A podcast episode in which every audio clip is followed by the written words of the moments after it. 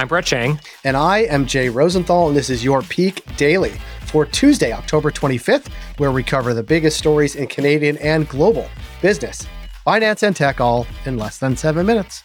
Okay, Jay, so for our FOD, fact of the day today 21.2% is how much Chinese exports to Russia increased in September compared to the year prior, marking the third consecutive month such exports rose at a double digit pace. That's a lot of Shein, Jay. What do you think they're actually importing in Russia there? could be anything and everything, to be quite honest, because the rest of the world, my guess is their imports into Russia or exports into Russia went down considerably. So, probably everything but maybe also information on US TikTok users, Brett? Uh, well, we don't get political on the show here, Jay, but what I will say is kind of interesting and, and not something that a lot of people think about. But, you know, obviously a lot of stuff is made in China.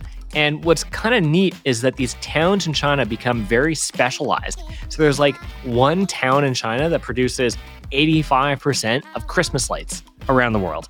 And maybe it's that. Maybe they're just getting ready for the holiday season in Russia and they're importing a ton of Christmas lights in preparation. And you know what, Jay? There's nothing wrong with celebrating. You know, you really are getting in the holiday spirit. I think that's a stretch. I doubt it's Christmas lights, but if that makes you feel better, Brett, that's what we'll call it. Brett, aside from an increase in Christmas lights exported from China and into Russia, what do we have for Peak Pals today?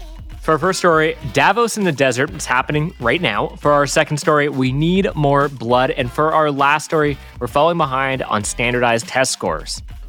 For our first story, Saudi Arabia's Future Investment Initiative, the FII, kicks off today with the who's who of international finance meeting in Riyadh to talk shop, despite the icy chill hanging over Western relations. Brett, I bet they've got great food at this thing. What else is on the agenda? Lobster for days. And look, there might be an icy chill hanging over Western relations, but I bet you it's pretty hot there right now. The three day event, dubbed Davos in the Desert, will see a contingent of Wall Street's biggest names, ignoring trepidation from the White House following the Saudi led OPEC decision to cut oil production, which was read as an anti Western move. People are still going, Jay. I guess they are. JP Morgan's Jamie Dimon, Goldman Sachs, David Solomon, DJ David Solomon, DJ I should say, and Bridgewater founder Ray Dalio, who's giving a talk there, are all ready to schmooze with Crown Prince MBS Mohammed bin Salman. What a lineup. I wonder who the entertainment is. That that'd be fun to know. And here's why it matters. Attracting capital has not been an easy task this year given well everything. Thus, the world's biggest deal makers are more reliant than ever on influential state funds. It's probably not Kanye West, just to answer the question about who's the. Uh, well, it might be. I don't know. right. yeah. It's pretty unpopular bunch. It might be Kanye West.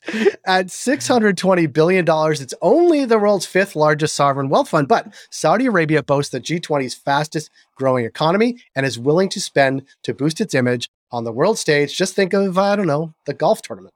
Yeah, LIV Golf got about 15,000 viewers on YouTube a few nights ago. With that kind of money up for grabs, bankers and venture capitalists are able to look past things that may have stopped them before, like geopolitical tensions or, you know, those pesky human rights issues, Jay.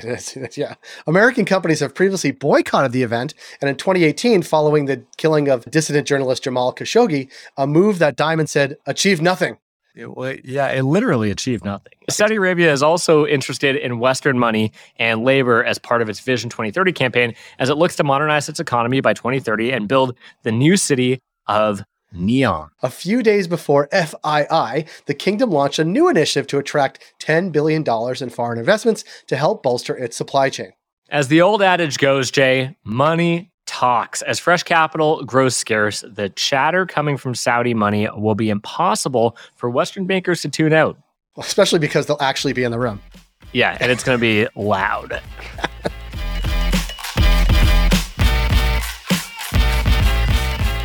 For our second story, as Canada Blood Services, CBS deals with decade low donation levels. The nation's blood supply administrator hopes paying people to get jabbed will get more veins through the door Jay, I hate blood. It makes me so squeamish. So unfortunately, you're gonna have to take this one. Well, I should say as I show up uh, you on the camera that I actually almost cut my pinky off cutting oh bagels this weekend. So I've seen Don't. my share of blood this week. So last month, CBS, which handles donations everywhere except Quebec, signed a 15-year deal with Spanish pharma company Grifols to collect and pay for blood plasma.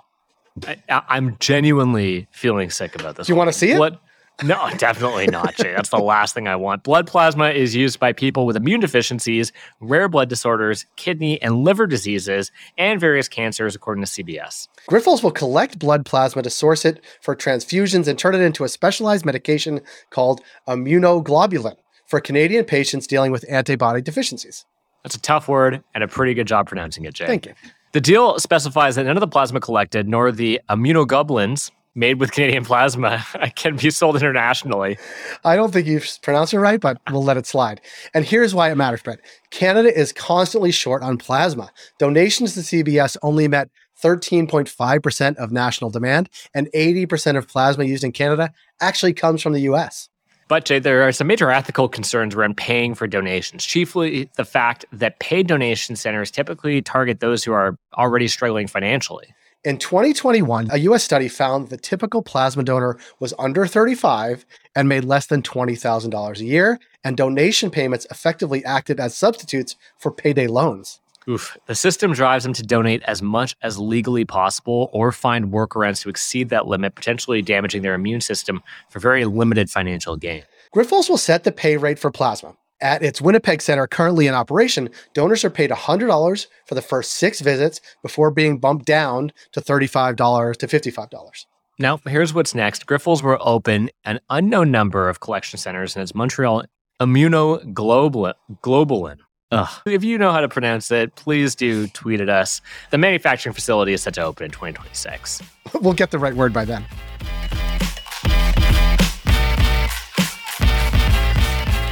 For our third story, about half of Ontario students are not meeting the provincial math standards of a B grade, according to province's Education Quality and Accountability Office. Yeah, and let's start with why this matters, Jay. This is not a local trend. Students worldwide are still trying to recover from the devastating toll the pandemic took on learning after facing major setbacks from remote learning. In the US, math scores have fallen in nearly every single state. Now, to catch you up on kind of why this is all happening, the comparison between the 2018 to 2019 and 2021 to 2022 school year, or what's now known as pre and post that old global COVID pandemic, the standardized tests show from those two periods that only 52% of grade 9 students met the provincial standard, down from 75%, 47% of grade 6 students down from 50%, and 59% of grade 3 students down from 60%. So it seems like maybe the younger you were, the better you fared. Despite some concerns over the rollout of new digital test format without enough planning, students' literacy scores in English or French barely fluctuated. Yes, but standardized math scores have been on the decline for years. A pre pandemic success rate of 50% isn't exactly something to cheer about, which led to a new curriculum rollout in 2020. And the then new Ontario government framed it as basic math and would give students the skills they need for future work. Now, to zoom out, Jay, as provinces ramp up standardized testing after a three year hiatus, they'll likely find that Ontario's outcomes are actually not that unique. There's a nationwide problem that we all kind of collectively need to tackle. These are not great numbers. Peak Pals, thanks for making us the most listened to business news podcast in Canada. If you've got a second, why not follow this podcast on your app of choice and leave us a review. And if you want more Peak, make sure to subscribe to our daily newsletter at readthepeak.com. And as always, thanks to Dale Richardson and 306 Media Productions for putting together this episode. Thank you, Dale. And thank you, Brett.